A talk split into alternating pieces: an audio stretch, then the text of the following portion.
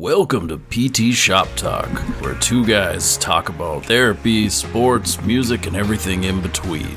Remember, this podcast represents the opinions of the host and their guests to the show. Content here should not be taken as medical advice. The content here is for informational purposes only, and because each person is a unique snowflake, please consult your healthcare professional for any medical questions. Views and opinions expressed in this podcast are our own and do not represent that of our places of work. We make every effort to ensure that the information we share is accurate, and we welcome any comments, suggestions, or corrections of error. This podcast should not be used in any legal capacity whatsoever, including but not limited to establishing standard of care in a legal sense or basis of expert witness testimony. Now, here's your hosts, Nick Doling and Casey Hansen.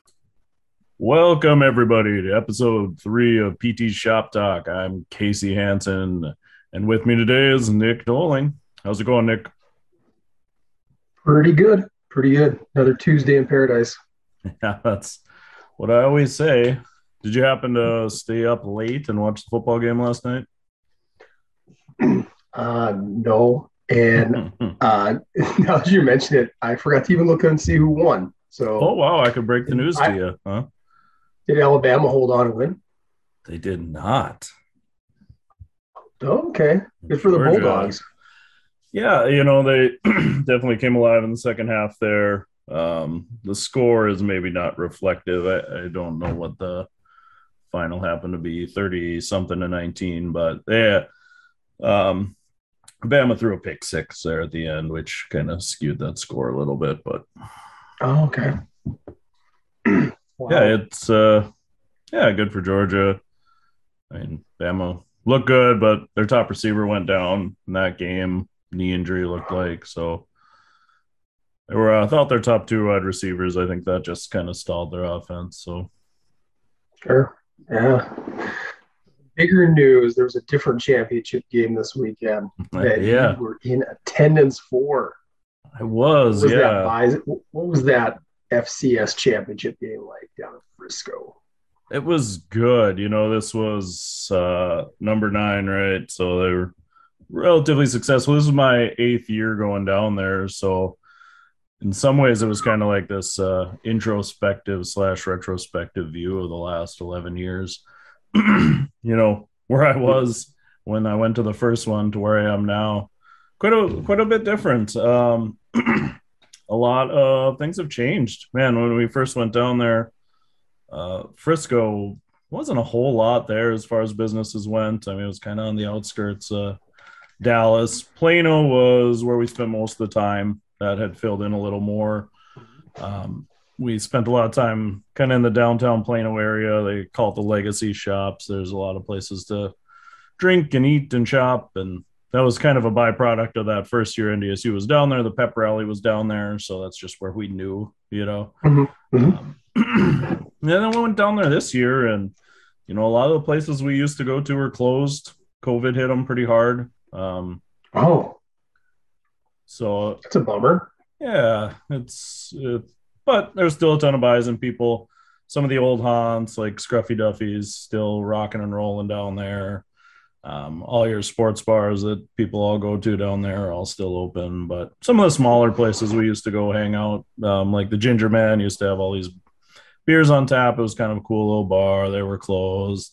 Some of the barbecue places we used to go to were all closed. I mean, there's still plenty of barbecue in Texas, but yeah, I've only made it down there one time. That was 3 years ago when they beat Eastern Washington. But you're right, great experience. I mean, and Frisco itself, being on the outskirts of Dallas, just I thought it was a very beautiful city, very well maintained from what we were able to see of it. You know, and you can't really beat it when you're talking about that first weekend, the first legit weekend in January, leaving either Minnesota, South Dakota, or North Dakota, and driving down to some much warmer weather, you know, predictably. Yeah, we left in a blizzard. I mean, there was no travel advised when we left. I think it was 16 below. Visibility was probably a quarter of a mile until we got to Watertown and started to loosen up a little bit. But you're just a renegade. Like nothing's gonna hold you back. Follow the rules.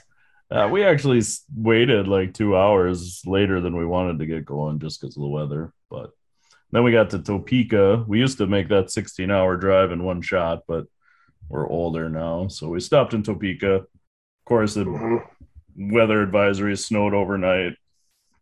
Next morning was pretty miserable. The highway or interstate was down to one lane because the other one was full of snow. So we just couldn't get away from it. But the weather was good once we got to Texas, 40. Even warmed up into about 55, I think, on Friday. So it was good weather. The game itself, it was pretty rainy. It looked like that, which is not a good combination on the field they play on down there. That was brutal, dude. The brutal to watch. Guys just wipe it out everywhere. Well, and they play on a soccer field, which is – I don't know. I've never played soccer, but my understanding is they keep it a little shorter than your traditional football field. It's meant to take the water that way. Balls roll well on it. You know, they don't want the balls to stop. You know, when you're kicking it, you don't want the field to affect how the ball rolls around. So I guess that's kind of how it's designed to be when it's wet, but it's not great for football. No, American football. Just football. Dominant effort by the Bison. I know Montana State lost their quarterback early on, or this new freshman who's very talented, very athletic, but at the same time, I don't see him doing much to stop the Bison from rushing for 380 yards on the ground. Yeah, right. He doesn't play defense. And their backup quarterback, definitely a capable guy. He was the quarterback when NDSU played him in 19 in the playoffs, so he's got experience, knows how the Bison play. I suppose Montana State scores another touchdown or two if that other kid's in there. Changes the game a little bit, but you're right. It doesn't stop. NDSU's offense imposed its will. Could have been a lot higher score. NDSU really just – ran out clock in the second half. I mean, you go up four scores by halftime. That's tough to come back from. Yes, it is. I thought a great performance, and they just keep rolling, just keep adding to the dynasty. Yeah, it was I would say a well called game by Tyler Roll. I think the offensive coordinator gets a lot of flack for the Bison. It's a very vanilla offense, and when they do go off script from typical Bison stuff, it's usually super weird plays, but I felt like he called a almost perfect offensive game. I mean, it's third down conversions were super high. They put their line in positions to be successful. They gave their running backs huge lanes. It was just a really well – we were in an offensive game, and then can't say enough about the defense. I mean, they were everywhere. Yeah, definitely. It seemed like the few passes that he called, he sprinkled in some deeper threats too here and there, and that one in the third quarter really just nailed the coffin shut, completely.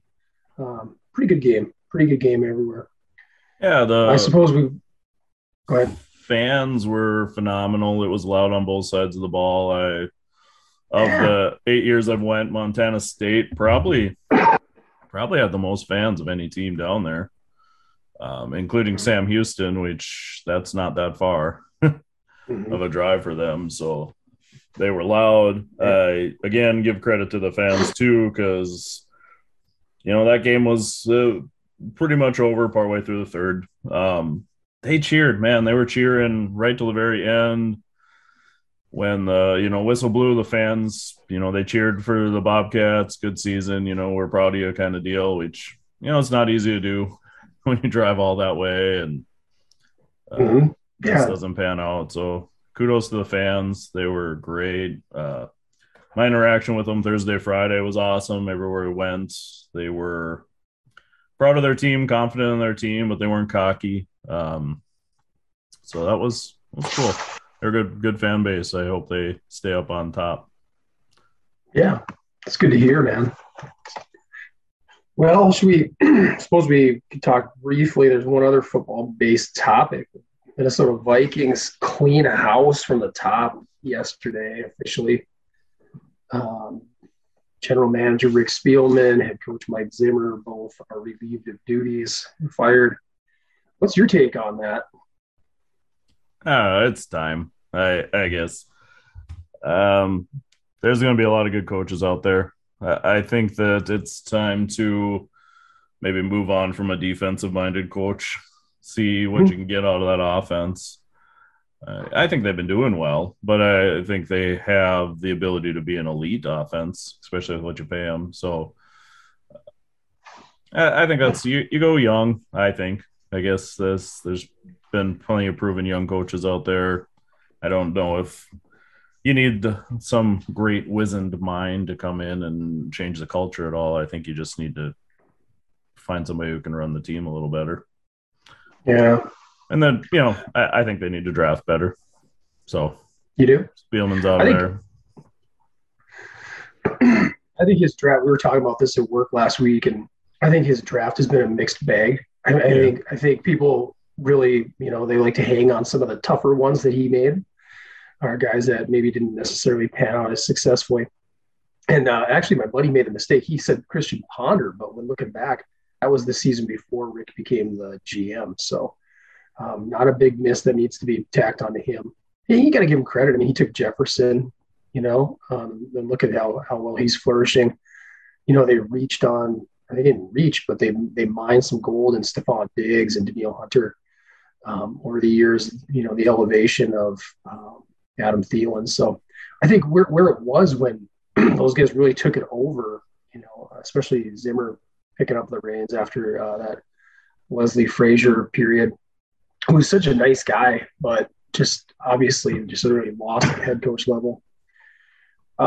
Listening to the press conference yesterday, I think you're right. I think the expectations are much higher. And, you know, they didn't have that terrible black eye season of, like, you know, 3-13. Mm-hmm. I guess now it would be 3-14, you know, where you really have you have no other choice but to clean house. Mediocrity, though, I liked hearing from Mark Wilf that mediocrity is not what they're striving for, that they have expectations to contend every year. And maybe the final point, you're talking about the great offensive mind, and I agree that we need to go in that direction. And maybe the optimistic viewpoint is when you look around the league, I didn't realize this, but like when you look at some of the coaches that are in the playoffs right now, like LaFleur in Green Bay, he was under McVay, right, with the Rams. And both of those guys were actually part of, I believe it was Jay Gruden's team in Washington. They were the Redskins.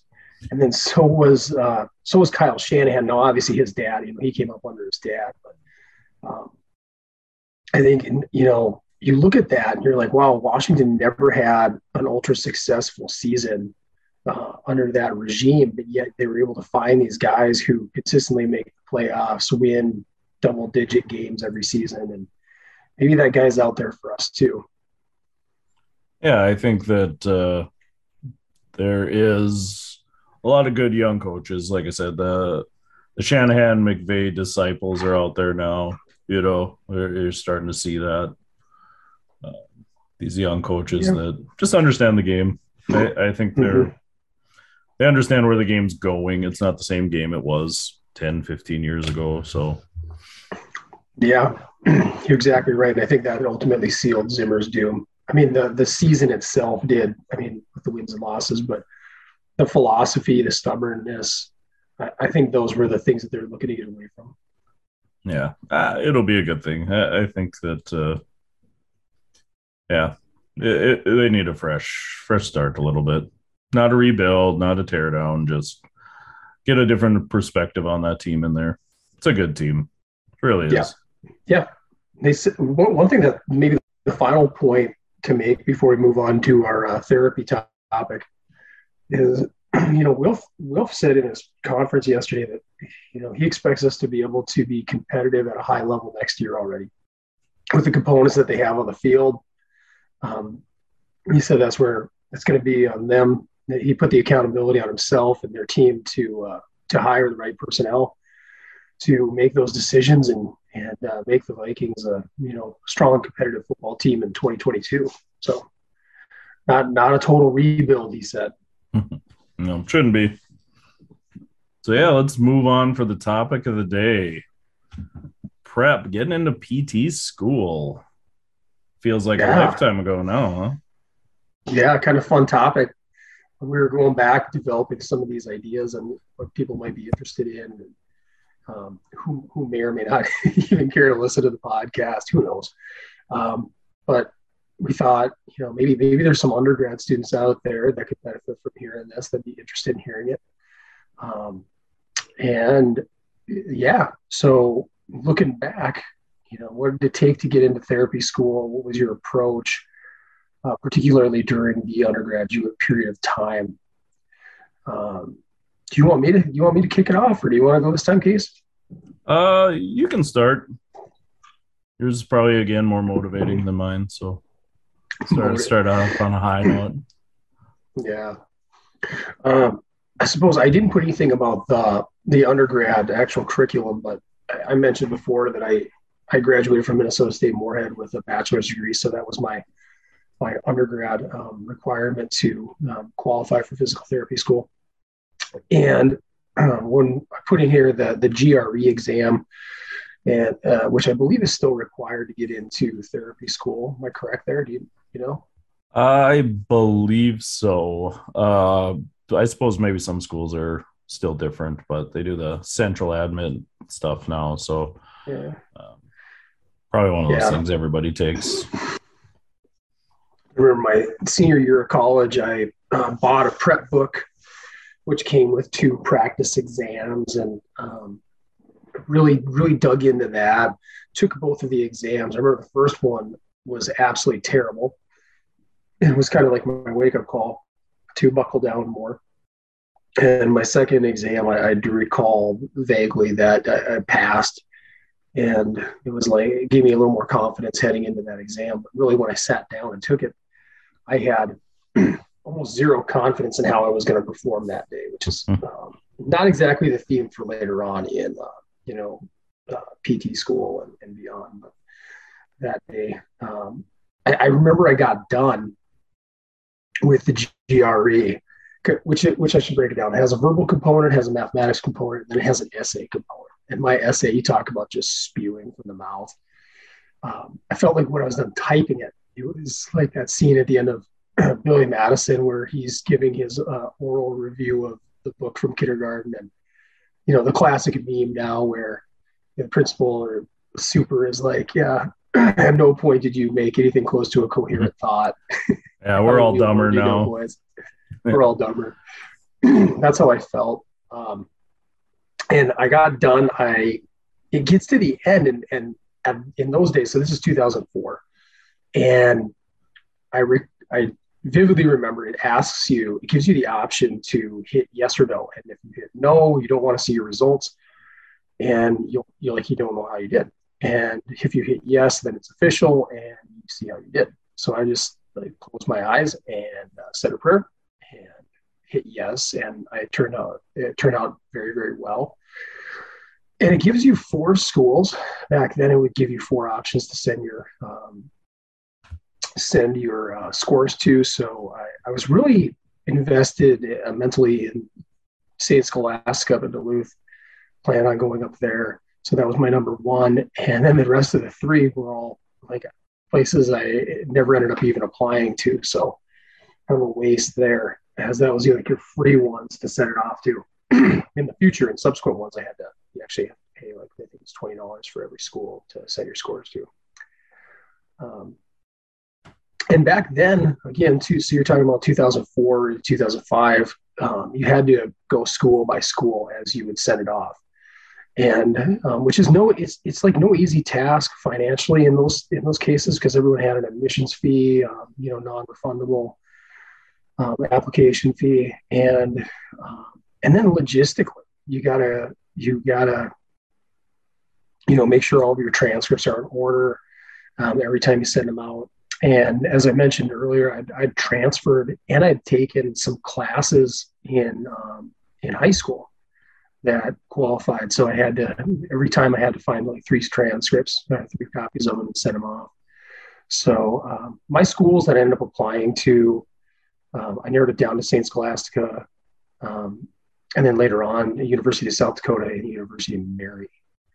And I ended up interviewing at all three, was accepted at all three at different frames. They were about 6 months apart, so I would have been different class. St. Scholastica was the first one. I would have been admitted in fall of 05.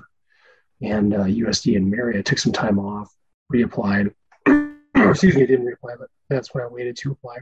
And then interviewed and got accepted into those and selected USD. That ended up being the best fit for me.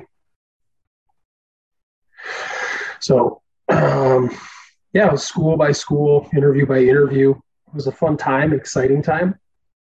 You know, you have that nervousness of, you know, you're confident, but you're nervous. You feel like you're gonna take that next step. It's just another challenge you have to overcome, and then it gives you a handful of decisions to have to make. You know, so it was a fun place to be in life, just in general. I think everybody should try to keep their options as open as possible, which is kind of a nice segue when I have that like then versus now. I do think the evolution to adding the PT CAS a few years back was one of the best moves they could have done. Because again, it greatly reduces the logistical challenges that came with school by school applications, and then on top of it, you get all of your letters of recommendation narrowed down. Something else I didn't mention, but I mean, back in those days, I'm sure they saved it, but every time you go and reapply to a new school, you need your letters of recommendation. You have to have the same professors or the same physical therapists that I worked under to print me out another copy and sign it and you know, put it in an envelope and all those little things, right? Super appreciative of the assistance that those guys gave me. I was really blessed to have some awesome mentors who were always happy to write a good letter of rec. But now, now just having that all under one assimilated, you know, consistent system at the PT CAS, just awesome. I think the kids nowadays have such a great opportunity to, throw the line out in the water multiple times in a much easier fashion.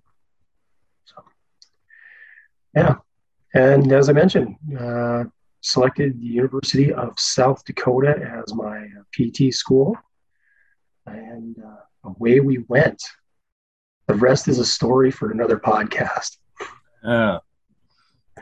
Yeah. When I decided to go into PT school, I guess step one was to go back and retake some college courses. Not too many, but it was, I think still is today, pretty competitive to get into PT school.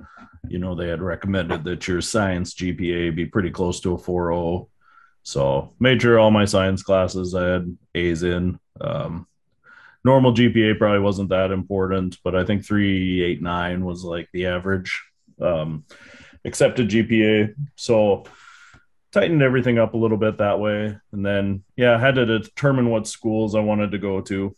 Same process you did. There wasn't really a central deal at that time either. You know, interestingly enough, even the internet wasn't like that big of a deal.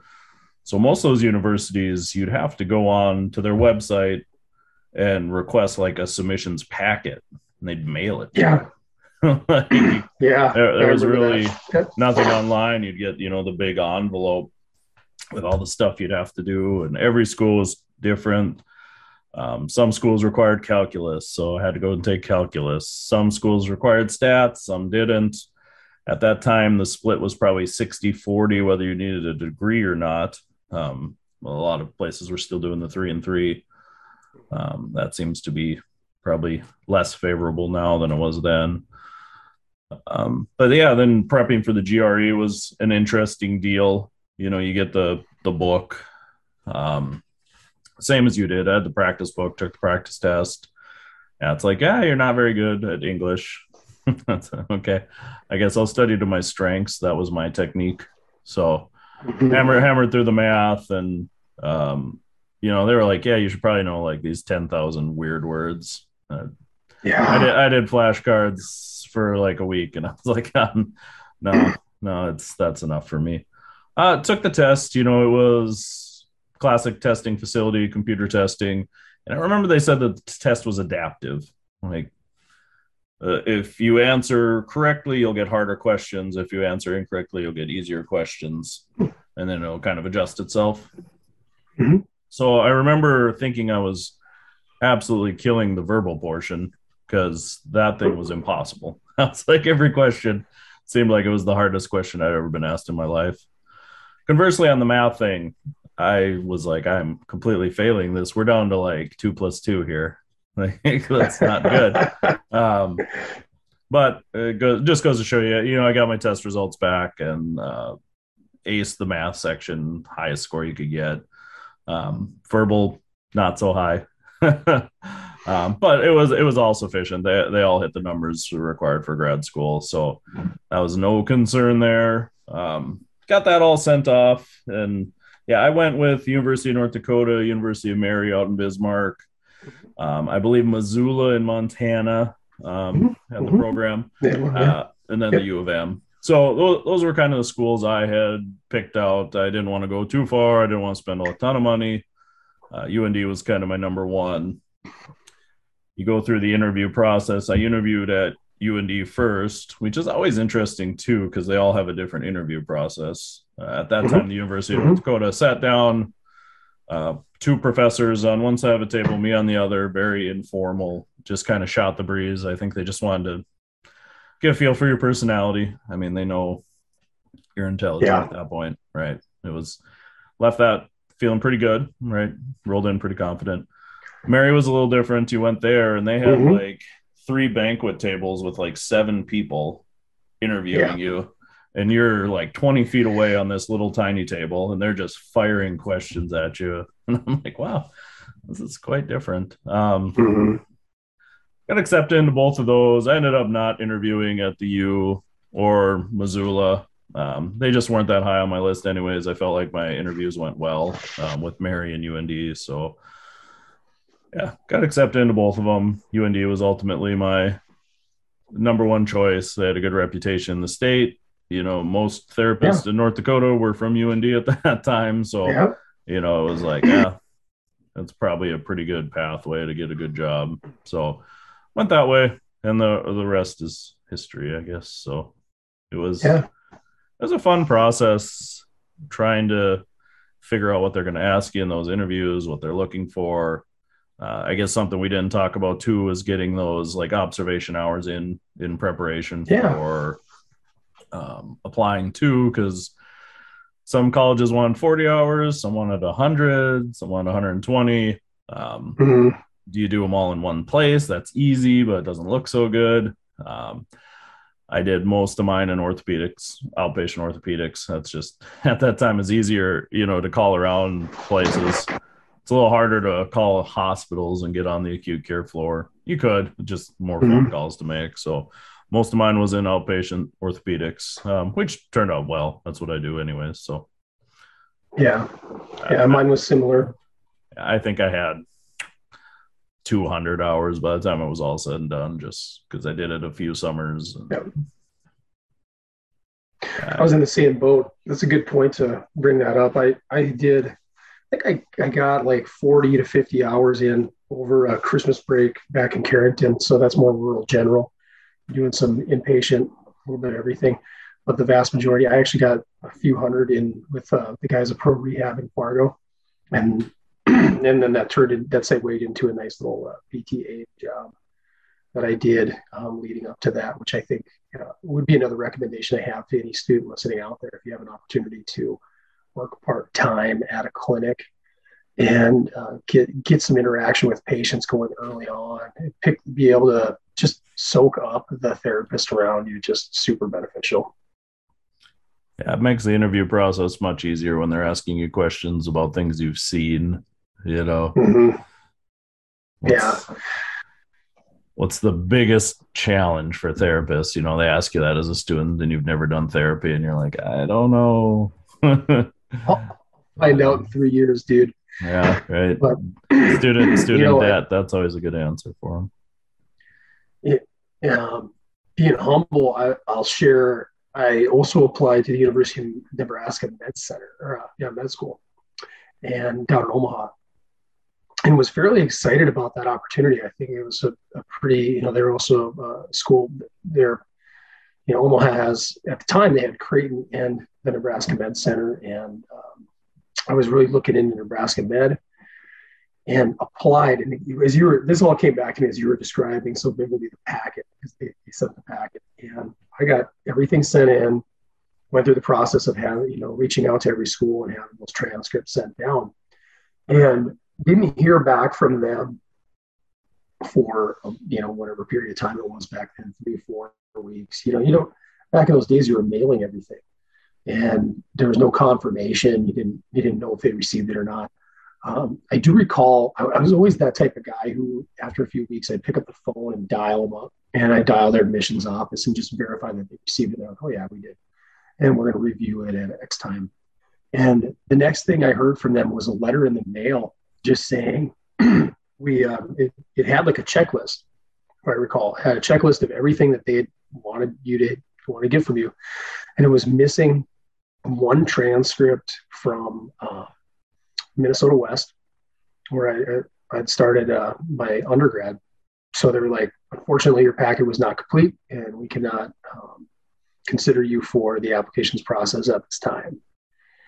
And I remember being extremely disappointed for about, 5 minutes, and then went right to the computer and pulled up, what I needed for some other schools. And yeah, away we went to USD.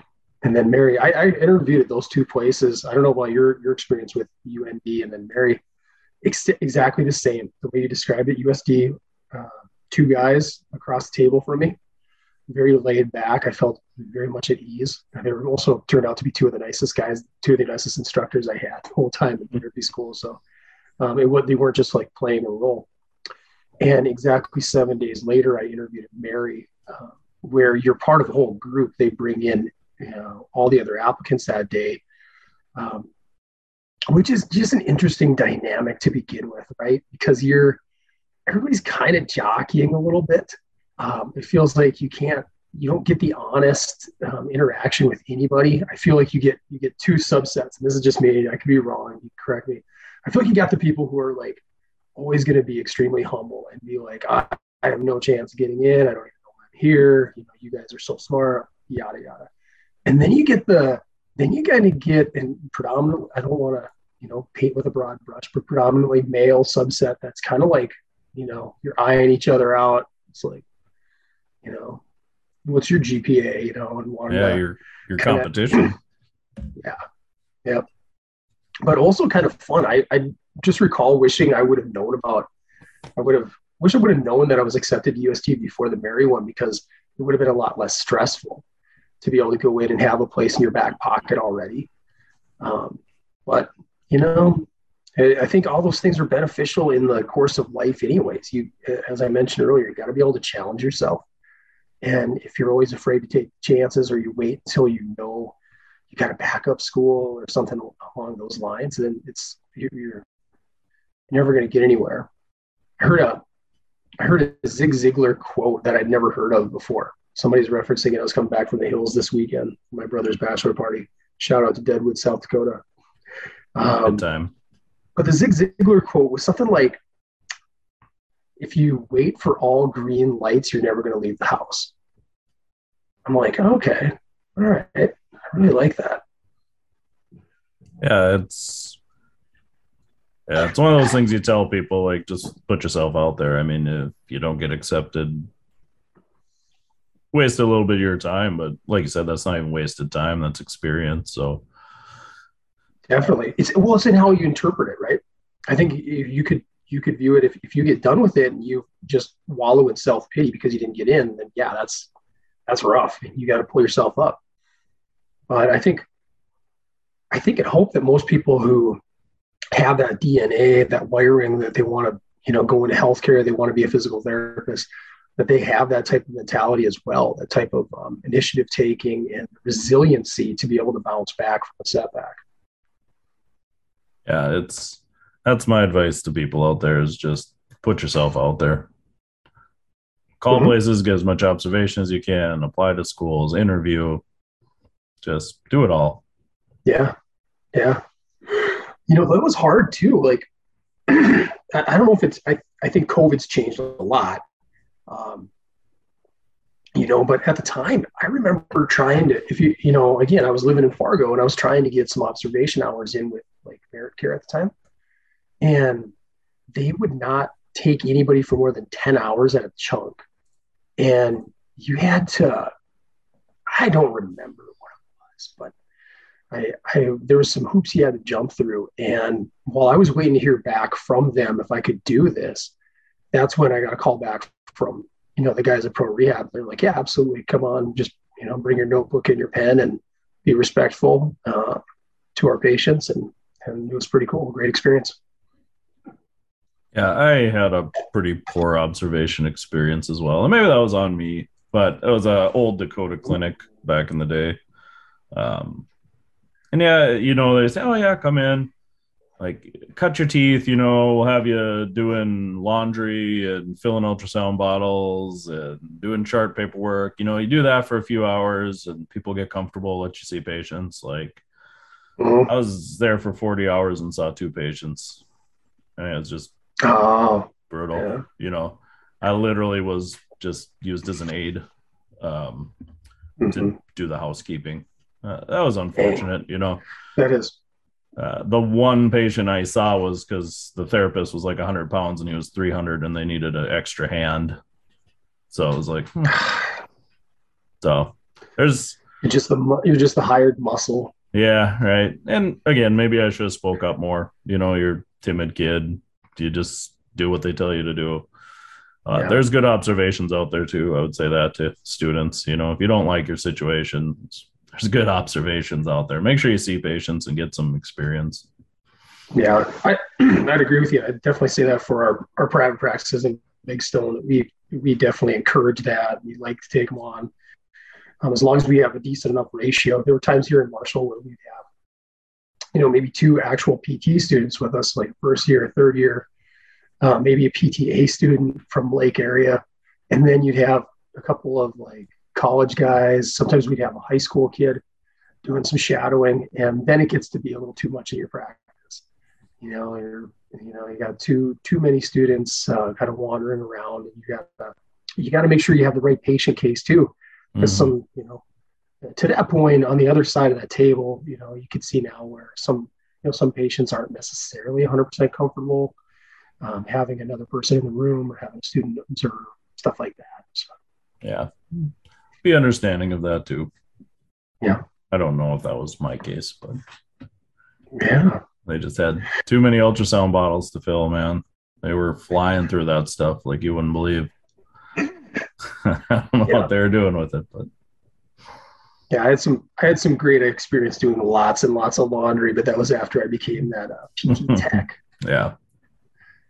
Yeah. But I suppose it's time to roll into our top five. Yeah, top five. All right, so this week, in honor of the FCS championship game, we got NFL playoffs starting. The top five. What are the top five best football games you've ever watched? So, again, we were texting each other back and forth. Criteria is important here. You have to have watched it live. It can't be something like you can't have mined it from the NFL network, like greatest games of all time thing. And it's like the 81 wildcard game between the Chargers and Dolphins where Winslow catches like all these passes and dehydrates himself. You can't do that. All right. There have to be stakes involved with the game. Can't just be like a middle of the season thriller. It's got to matter. It's got to be kind of like win or go home. And there's got to be drama within the game.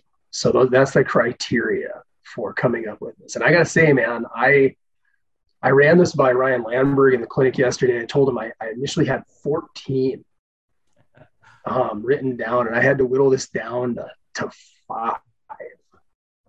So do you want me to go first? Yeah, you can rock out first. Okay, my number five.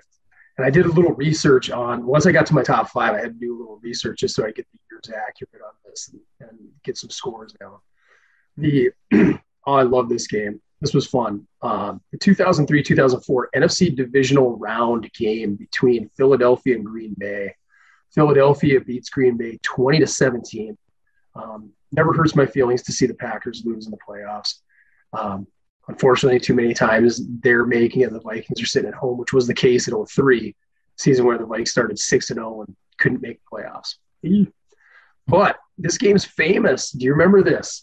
It's less than a minute to go, Philly's faced with a 4th and 26, and Donovan McNabb connects with Freddie Mitchell for a 28-yard first down.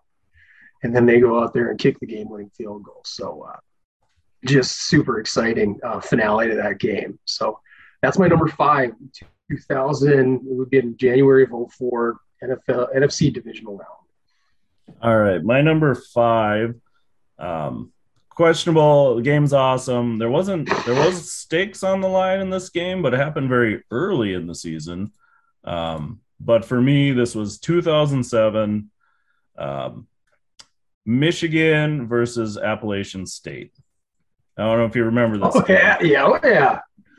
Biggest upset in college football history at the time. Right. Michigan rolls in, number 5 in the country. A lot of people thought they were maybe destined to contend for a title that year. App State was number 1 in the FCS, coming off of back-to-back FCS titles. Historically, at this point, FBS teams were blowing FCS teams just completely out of the water, to the point where there wasn't even a betting line on this game, because they assumed it would be such a blowout. Well, Armani Edwards, quarterback for Appalachian State, was just an absolute FCS stud. He could run, he could pass. And surprisingly enough, man, Appalachian State just ran over Michigan that first half. I believe they were up at halftime 28-17, right? So, Appalachian State was just pounding the ball. Michigan ends up getting the lead on a 54-yard touchdown with like 4:36 left to go. Edwards throws a pick in the next play, ensuing drive. Michigan gets the ball again. Attempts a 53-yard field goal, blocked, right? Appalachian State gets the ball, minute 37 left, no timeouts. They drive 69 yards down the field in a minute. Kick field goal, 26 seconds left. Michigan gets the ball back. Nice kickoff return, 46-yard pass, 37-yard field goal attempt as time was expiring, and again was blocked for one of the biggest upsets in college football. I remember that. NDSU was just entering the FCS. I think this would have been their third year in the FCS, so I was just kind of getting into the FCS, knowing who these teams were, and I remember watching that game and just being blown away, like, oh, man, these are the teams we have to play. So – that was a very cool game. Did you know? Yeah. Yeah. You know what? You made a good point, though, because when I was saying earlier, the stakes, back in the day, college football landscape, you're right. You could have a season fate-sealing game week 3 back, BCS days. Remember, BCS was running things, and then even before that, it was even tighter with, I think, the voters. Yeah. So many times, famously, that Hurricanes dynasty that they had, that 3-year run, but the first year, by the end of the season, they were, most people viewed them hands down as the best team in college football, because they lost their season opener in Washington. They were excluded from the title game, and they won like 11 games in a row, 12 games in a row, and that was part of that, 30 some odd total wins. But Yeah, it was interesting. So Michigan State goes from 5 to drops completely out of the poll with that loss. Yeah, first time a team had ever dropped from, I think, the top 10 to out of the poll. It also caused them to reevaluate how they could vote, and they decided after this game to allow FCS teams to receive votes as well. So I believe Appalachian State finished that year 34th in the polls or something like that. So there was repercussions because of that game. Yeah, big game. And now you see FCS upsets a few times a year. It's not as crazy as it used to be. Yeah, definitely. My number 4 And this is special to me because it was like right when I was really getting into football for the first time. The 92-93, so this would be January 93 AFC wildcard game where Buffalo beats Houston 41-38, famously coming back from they were down. I looked this up. They were down 35-3 in the third quarter. Like it was 28-3 at halftime at home, and you know, you think of a halftime rally, but I guess they came out in the third quarter and Frank Reich threw a pick six. So Houston just added to their dominance to kick it off, but Buffalo stormed all the way back. And again, Frank Reich being the backup quarterback led them to this come from behind victory in overtime. Just awesome. I'm tuning into these games because I'm so young, but I'm realizing they're important.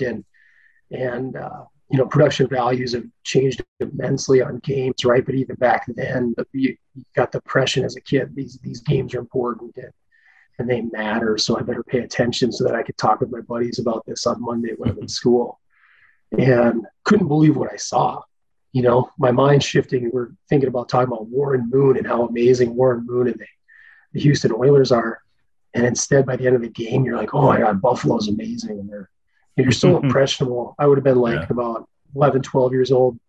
And you're just watching that. You're like, this is incredible. Frank Reich's maybe the greatest quarterback of all time. Yeah, that didn't pan out, but.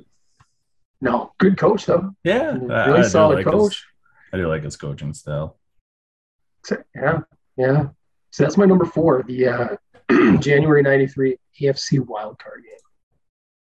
All right, my number 4, 2003 Fiesta Bowl, Ohio State versus Miami. It was, rolling into that game. I was in high school at the time. Miami was like the coolest team. There was like no team with more swagger than Miami.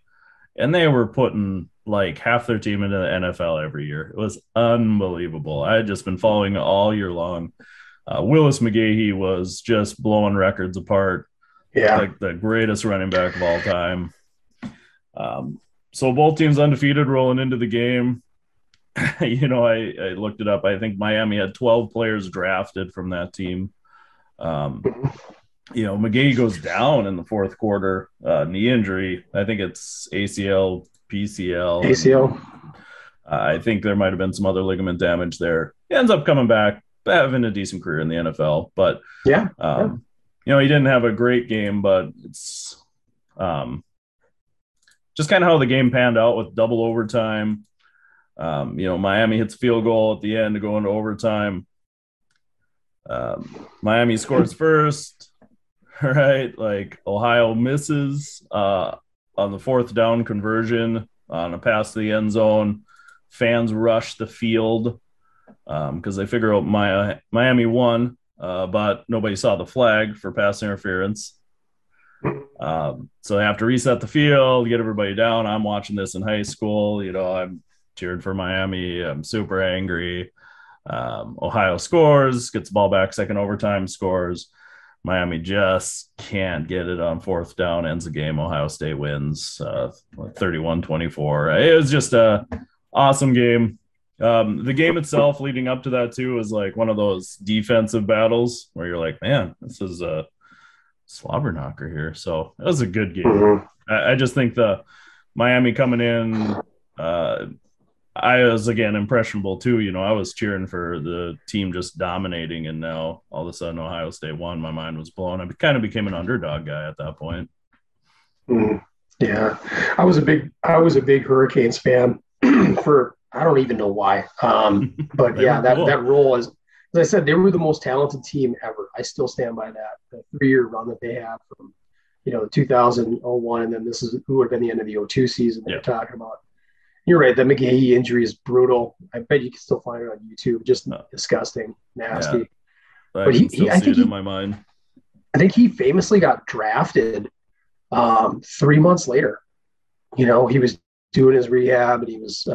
They just. I think did the Broncos take him? You know, I don't remember who took him. Whether it was the Broncos or the Bills. Bills, maybe. Yeah. yeah. first round pick, I believe, with a blown ACL, yep. You know, and you weren't that far removed from an ACL being career ending, you know? Yeah. So that was a big leap to pick him, not knowing what would happen. Yep. Yeah. You're right. A lot of drama in that game. Some questionable calls too. A lot of questionable calls. Kind of, yeah. Wow. Very good. Very good. That's my number 4. Yeah. I was similar, really quick, like almost an honorable mention on that, but it would have been like, I think it was the 96 Rose Bowl would have been, like Jake Plummer was playing for Arizona State and beat Ohio State. That was fun to watch.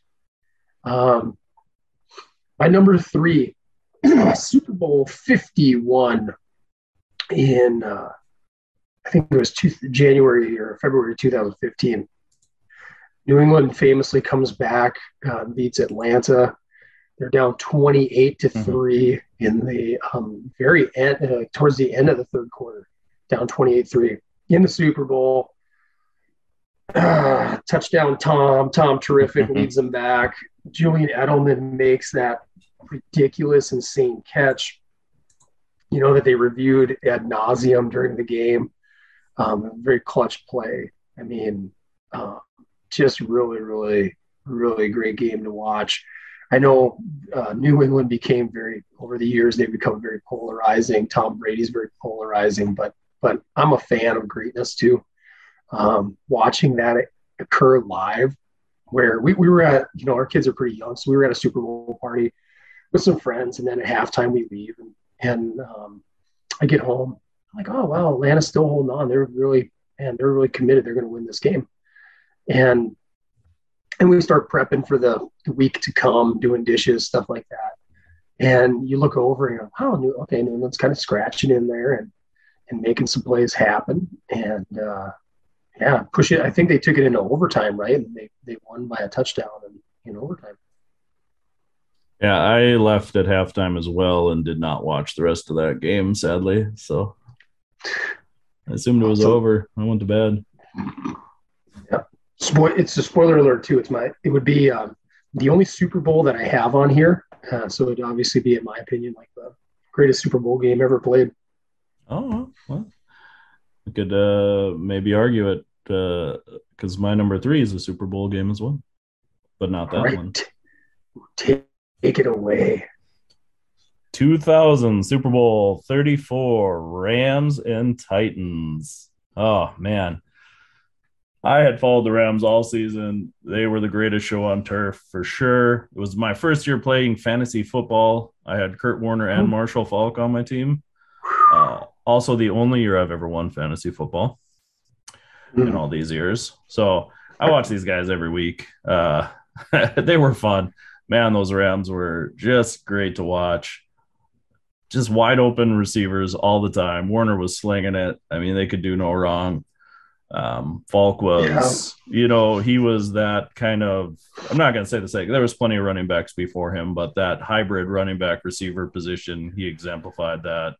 Yeah. You could feel the game transitioning a little bit, because I think he had like 2,400 yards from scrimmage that year, like 1,300 rushing, 1,100 receiving, something like that. Just crazy numbers at that time. Some of that stuff still stands, I think. And then on the other hand, you had the Titans, who were just became the Titans. You know, it's kind of a team you hadn't really heard much about. Steve McNair, Eddie George, you know, he was a running machine as well, probably less of a catcher than Falk was, but he was just that pure smash mouth guy. Titans roll in as a wild card, make it all the way to the Super Bowl. It was kind of foregone conclusion the Rams were going to dominate. Rams only led 9-0 at half, even though they were outscoring, if you look at yardage, 294-89 at halftime. Just a defensive battle from the Titans. And we kind of all know how it ends. The bad guy actually wins this one, right? The outstretched arm from the Titans, 1 yard line. Dyson, right? Yeah. Yep. Just one of the cooler endings to the game. You know, it's just that battle. I think of like Space Jams with Michael Jordan dunks from half court. That's like how I felt his arm was, but he just couldn't make it. You know, it was one of the few times where the Cinderella comeback just didn't work. Yeah, that was in my honorable mentions, definitely. Yeah, it was a good game start to finish. That game was. I mean, the Rams go up 16-0 in the third quarter, but then Titans, rattle off 16 points themselves. So Isaac Bruce, 73-yard touchdown at the end to go ahead. I don't know. Yeah. There's lots of cool parts of that game.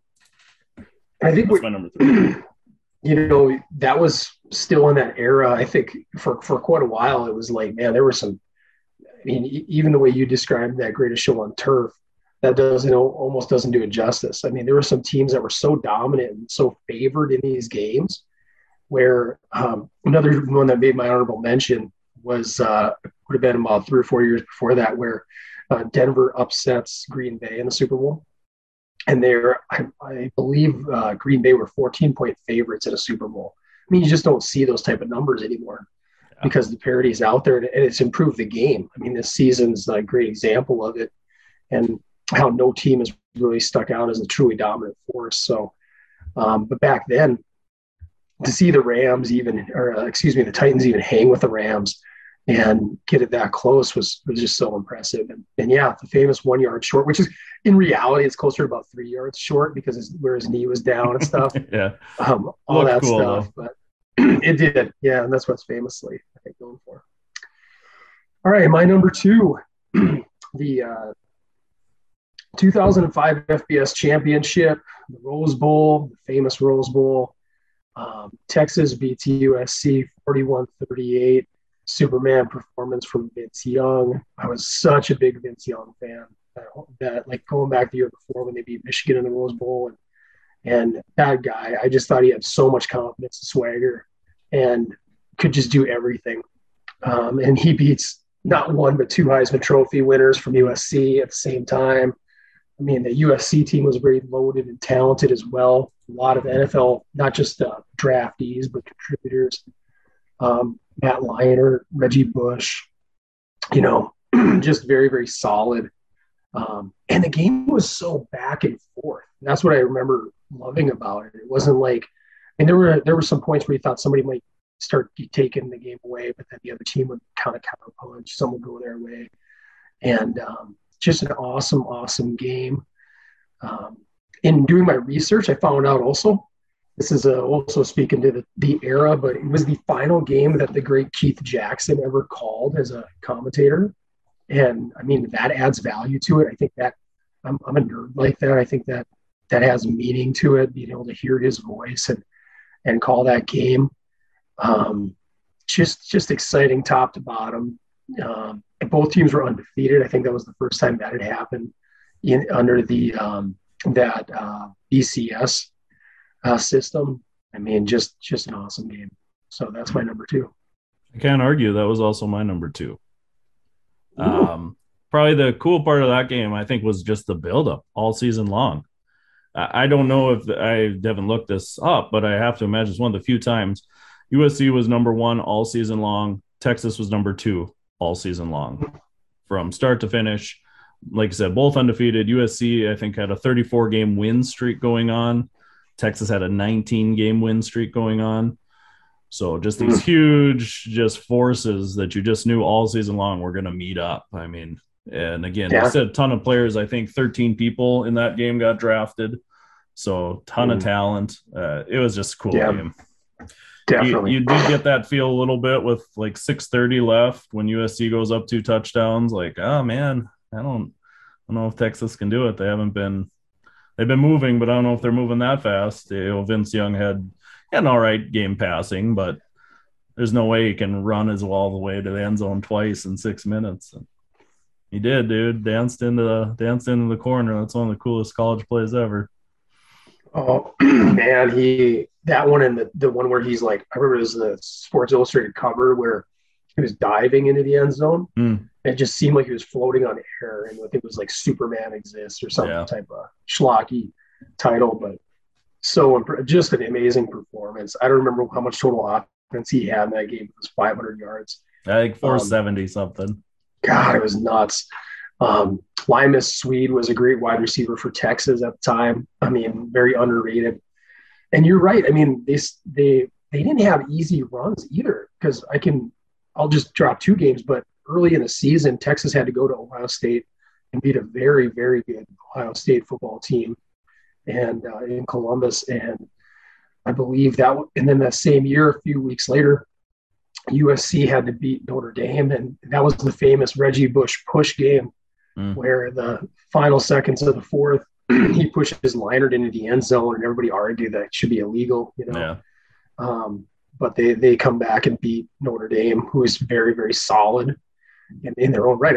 Actually, if I'm recalling right, I think just the day before, a couple days before that, those two teams, Ohio State beat Notre Dame in the Fiesta Bowl. So, I mean, just a really exciting time in college football for me. Yeah. I was loving it. That season was awesome. Yeah. A lot of just superstars like Brady. People forget, there's guys who dominate now, but the characters, the media pub for Vince Young, Matt Leinart, Reggie Bush, and Notre Dame had Brady Quinn, who was like a supermodel guy, you know. Yeah. And you could imagine name, image, likeness stuff now back then. I mean, well, USC would still have – Reggie Bush would still have his Heisman, I guess, if it was legal now. Yeah, but definitely, right? I mean, these guys would have so much, you know, so many more opportunities for sponsorships and endorsements and stuff. So, well, that leads me to the number one. Such a homer here, but my number one is in fact, the Minnesota Miracle, Minneapolis Miracle. January 14th, coming up on the 4-year anniversary. Just a fan. I mean, from being a lifelong fan of the Vikings, of the Purple, you know, these are the type of games that do not ever historically go our way. You don't have that famous finale, and just a roller coaster of a game. I was coaching wrestling that day and recorded. I was out of town with my son, so we were recording the game, and we were actually a little behind on it from live. But I remember we get back, and you know, the Vikings dominate that entire first half. Doesn't look like New Orleans even belongs there. Things are looking great. Second half, you know, Sean Payton makes those adjustments. Drew Brees comes alive. I view that game as the real emergence of Alvin Kamara. I mean, he was coming along that season, but it just felt like Kamara was everywhere in that second half. And they storm back. They take the lead, and you're just thinking it's like the most miserable ending of all time as a Vikings fan. Been there too many times. Totally. And, you know, there's still 61 yards out, too far for a Hail Mary. And, I mean, that play, it still gives me some goosebumps to think about it now. And it's one of those moments that you can watch it again and again as a fan. And whether whether it's with the Paul Allen radio audio, which is, you know, obviously unbelievable. Yeah. But one of the times where, you know, we in Minnesota, we don't really like Joe Buck much, going back like almost 20 years, where he was calling Randy Moss disgusting for fake mooning, and all that nonsense. But man, he has an amazing call in that game too. And the way he articulates it leading up to that snap, he's just talking about there's 10 seconds left and what is going to be an amazing comeback for New Orleans and just a heartbreaking loss for the Vikings. And then, you know, he's like, Keenum drops back, caught. Then he like screams, caught, digs. And then he just stays on his feet, runs the rest of the way. And that scene that ensues where they're smart. They cut it. They don't do like Aikman doesn't talk, Buck doesn't talk. They just, you can hear the crowd. I mean, that's smart broadcasting. Like, you don't need to talk over it or do anything. Just experience the moment, share that on the screen, and wish to God I could have been there in person. You know, that's my number one. Yeah, my number one. I'm gonna go the homer route as well. Probably could have put 5 games from NDSU on here, but I'm sure everybody's chomping at the bit to know what my favorite NDSU game is, and it would be the 2015 championship game from the 2014 season, NDSU, Illinois State. I was at this game. The season was wild. NDSU was supposed to be rebuilding. They had come off of an undefeated season. no more Brock Jensen. Carson Wentz rolls in, beats Iowa State to start the season. You think you got, hey, maybe this guy's got it. Lose to Northern Iowa mid-season to end like a 38-39 game win streak. You got to question it. They rolled into the playoffs. First game of the playoffs was against South Dakota State. They barely squeaked out of that one. Classic Jacks. They let the game go. NDSU rolls through their next two games. NDSU was ranked 2. Illinois State was ranked 5. They didn't play each other in the regular season, so they were co-champs of the Valley. Illinois State had to beat the number 4 and the number 1 on the way to win the game. That day in Texas, it was like 35. I remember that because we had to go to Walmart in the morning and pick up hats and gloves. The game was awesome, back and forth. Nobody stood out clear. Winner. I'm in the end zone when Trey Roberson hits that, I don't know what it is, 60-yard run for a touchdown with like a minute 38 to go in the game. Just absolutely heartbreaking because he's running at me. You know, he runs into the end zone I'm looking at, celebrates. You think it's over. Carson Wentz gets the ball, rolls down the field in a minute, runs in, touchdown, 30-some-odd seconds left. It was just awesome. Some crazy passes to RJ Erzendowski that probably questionable offensive pass interference calls, but yeah, Illinois State gets the ball back. Guy throws a pick right at the end there to Esley Thornton, who would have been a quarterback for NDSU, but Carson Wentz was so good they moved him to linebacker. So, you know, interesting guy, stuck with the team, didn't leave after he lost his QB job. Ends up being a quarterback that seals the interception to win the championship. So cool story. I think just a lot of cool playoff games for NDSU. That one just sticks out. Yeah. Now that you're saying that one, I'm kind of kicking myself for not adding that one in there. Yeah. That was a blast. Of all the championship games, I think that the first one was the funnest for me. Just rushing the field for the first time was cool, but this one was like the best as far as entertainment value goes. Yeah, they were. It's one of the only. I think they only had like two really competitive ones. You know, this one, and then a couple years later, they beat James Madison. Yeah, James Madison. Both of them were pretty competitive. But yeah, very. But yeah, this game and I could have split on the James Madison interception at the end in the end zone. That was pretty solid too. But like I said, I didn't want to do 5 NDSU games. The issue I had with the James Madison one is like, if you're just a casual fan, you're not a Bison fan. That's like, that game's a brutal one to watch. Excellent game plan by, Kleiman, but just, I mean, they ground the game down. They were smart, they kept the ball out of Madison's hands and things went their way. But yeah, you're right though, the Illinois State one, much, much more exciting, a lot more back and forth to it. Yeah. Yeah. There were some good players on that team.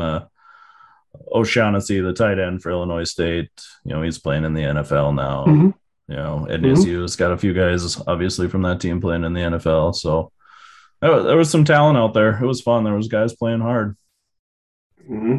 Yeah, definitely. Yeah, we just better call her. Yeah, awesome list, man. I like that. I like that we're not all on the same page and not just like a bunch of jockeying back and forth. So, yeah, we only had like one overlap. One overlap. So awesome. Well, till we meet again next week, our key topic, I believe, will be. We're going to stay in the same theme, but what was our prep through the end of grad school, getting ready to pass our board of licensure to become the real deal working physical therapist? Just the stepping stones to get where you sit in front of a computer with a microphone. Yeah, everything it took to get here to this moment. All right. Well, until next time.